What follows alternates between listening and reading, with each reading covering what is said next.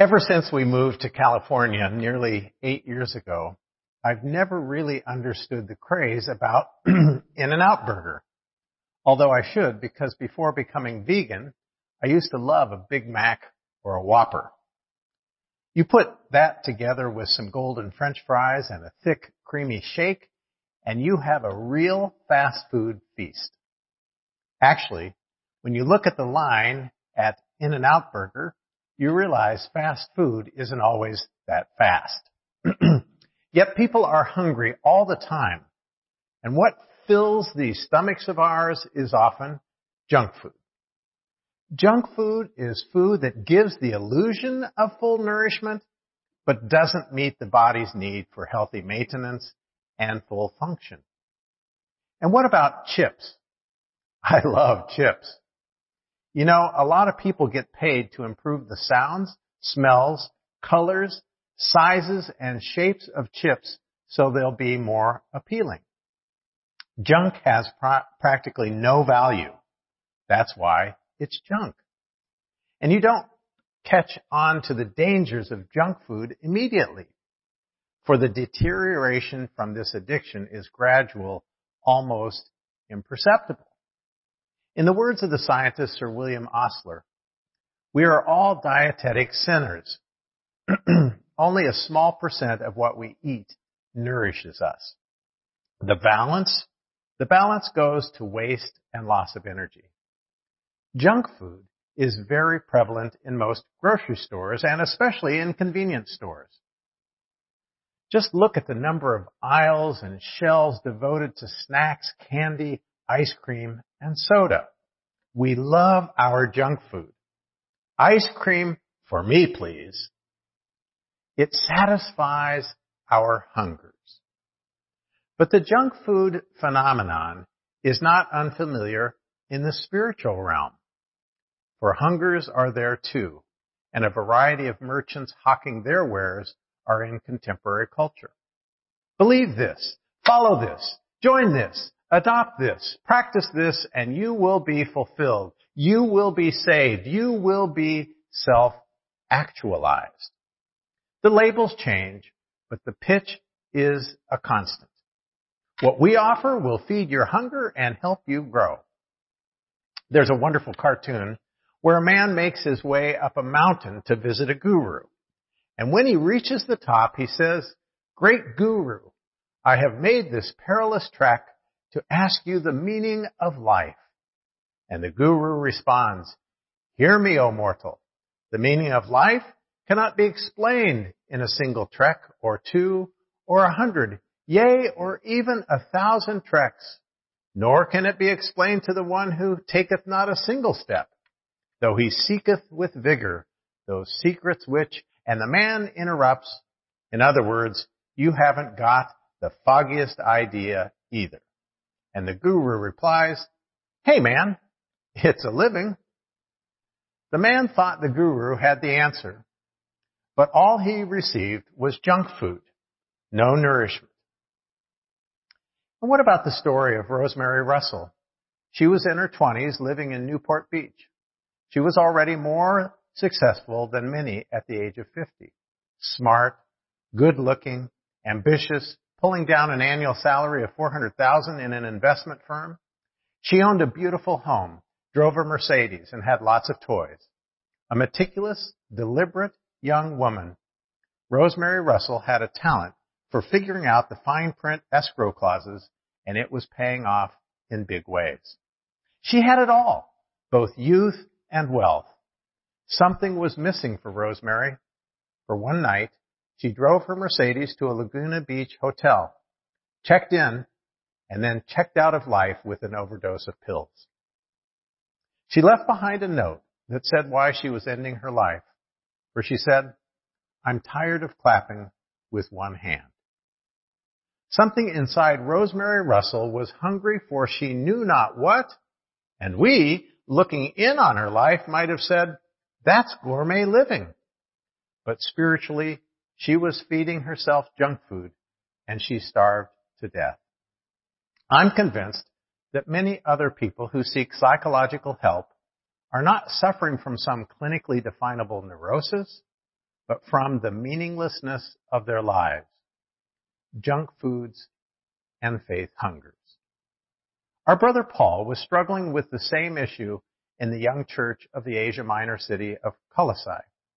For Paul had brought the gospel message of saving, redeeming work of Christ to this very church, and they were fed. And yet somehow teachers had entered their life who were pushing junk foods.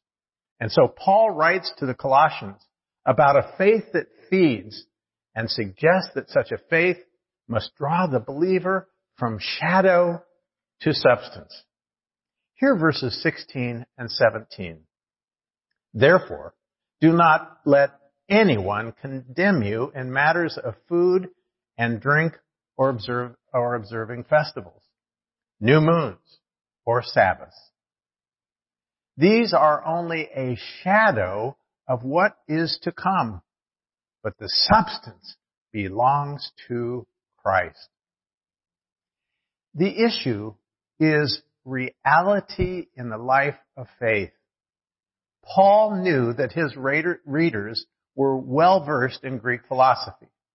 For the eminent Plato had stated that reality in this earthly sphere was a poor copy of life in the sphere of the ideal. Using that as a model, Paul suggests that when religious rituals, diet programs, festival observances, and weekly worship services are identified as the heart of the life of faith, then we have mistaken a shadow for the real thing. Hungering for the spiritual, we settle for junk food. Have you ever noticed that some parents are so enamored with their children and technology that at some events they spend nearly the entire time taking videos? I often think to myself that they will need half their life just to watch the other half on video. Yet, more importantly, a video or photograph, for that matter, is a shadow, while the substance is the child, him, or herself. So too, Paul says, the substance which feeds your spiritual hunger is Christ himself. And all rituals of faith have their value only as they point to him. What we do here, here is, is never solely an end in itself. Rather, worship is an event which points to what is substantial. The pointing event is never the substantial moment. My finger is not the light to which it points. So too with Christ.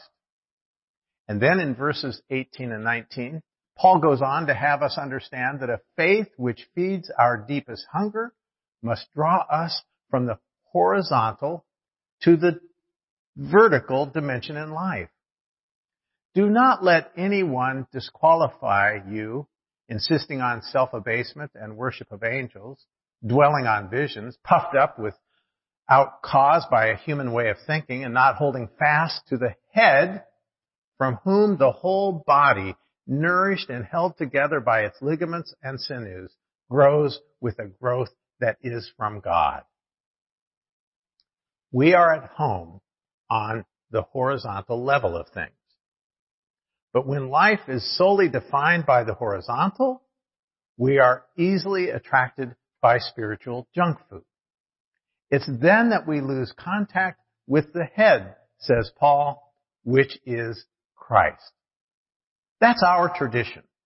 Another tradition might point to a different symbol or person, but our tradition points to Christ.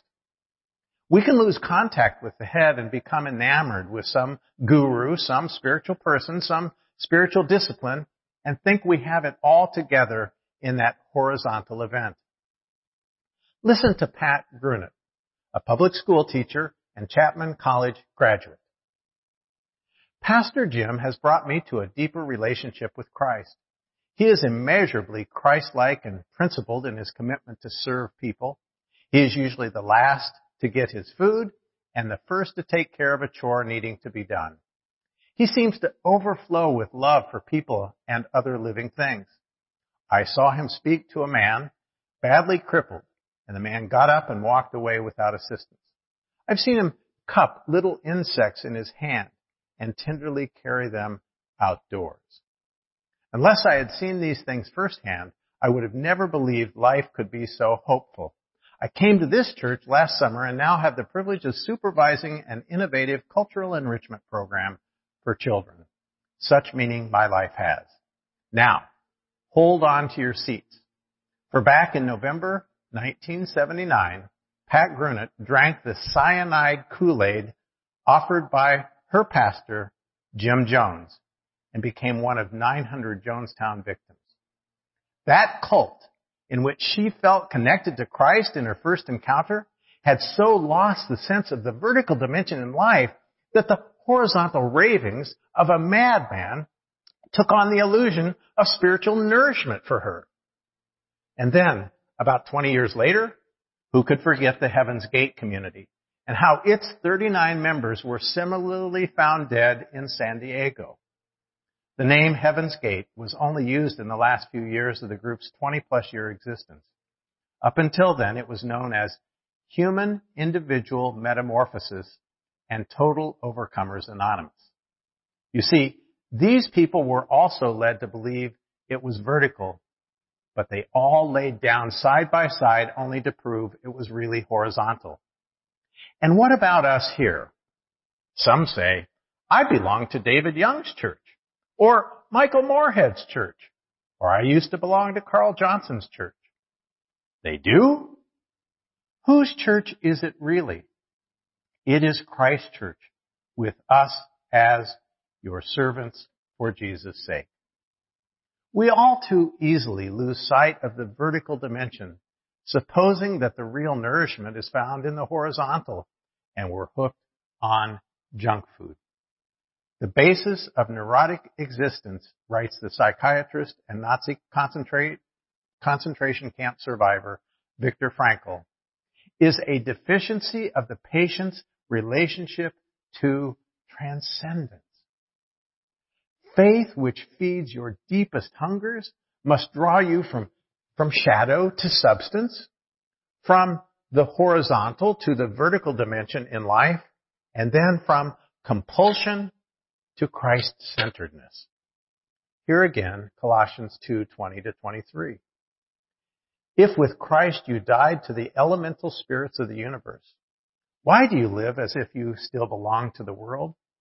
Why do you submit to regulations? Do not handle, do not taste, do not touch. All these regulations refer to things that perish with use. They are simply human commands and teachings. These have indeed an appearance of wisdom and promoting self-imposed piety, humility, and severe treatment of the body, but they are of no value in checking self-indulgence. The Greek philosophers had a love for dividing the universe into its constituent elements. And so religion, borrowing from, the from that paradigm, would often develop, develop elaborate schemes concerning how its constituent elements were arranged and how a seeker might creatively relate to them. Much like a diet conscious person knows all the components of certain food groups. The danger in both instances was becoming so obsessed with these elements, these vitamins, they almost function like gods in a person's life with their do's and don'ts. This kind of approach, being applied to rituals, diet, or exercise, can easily fall into compulsion. Do this, do that, avoid this, measure that. How many people do you know like that when it comes to their diet, exercise, or religious fervor? Thus it was that Paul reminded the young church in Colossae that in Christ, the believer had died to compulsive control by such elemental spirits. For by faith, compulsion gives way to Christ-centeredness. God in Christ is drawing this world, hence each of you, toward that reality of spirit which we have touched and experienced in Jesus Christ. The French priest and paleontologist Pierre Teilhard de Chardin pulls many of these threads together when he writes, I want to love Christ with all my strength in the very act of loving the universe. Can this be absurdity, blasphemy? Besides communion with God and communion with the earth, is there not also communion with God in, and through the earth, I should like it to be so for myself and for others. Faith which feeds your deepest hungers frees you from compulsive religiosity and draws you toward a Christ-centered vision of all reality. Junk foods and faith hungers. We live in a junk food age, both in the culinary and the religious realm. But a faith which will hold over the long haul, which feeds and nourishes, must draw you from shadow to substance. All these things are simply a shadow of the reality which is Christ the substance. Such a faith will draw you from exclusive horizontal living to appropriate vertical awareness, looking to the head which, through which all things come to full growth. And such a faith will draw you from compulsion to Christ-centeredness. Why are you still bound to the elemental spirits of this world? And that's why in our gospel lesson, which is the familiar story of the feeding of the 5,000, the disciples find they are in a lonely place with little hope for provisions for such a crowd. And Jesus says to them, you feed them. And they are stupefied. Why, why, there's nothing to feed them with, they reply, in total oblivion to the fact that in a junk food world, there with them was the one who feeds and nourishes our faith hungers, who we indeed know as the bread of life. But if you're hooked on junk food, what then? The novelist, Roman Catholic Southerner and sufferer with an incurable disease, Flannery O'Connor, wrote to her friend Louise Abbott, what people don't realize is how much religion costs. They think faith is a big electric blanket, when of course it is the cross. It is much harder to believe than not to believe. If you feel you can't believe, you must at least do this. Keep an open mind. Keep it open toward faith. Keep wanting it. Keep asking for it and leave the rest to God. So praise be to God, the God in Jesus Christ who nourishes our lives for the journey. Amen.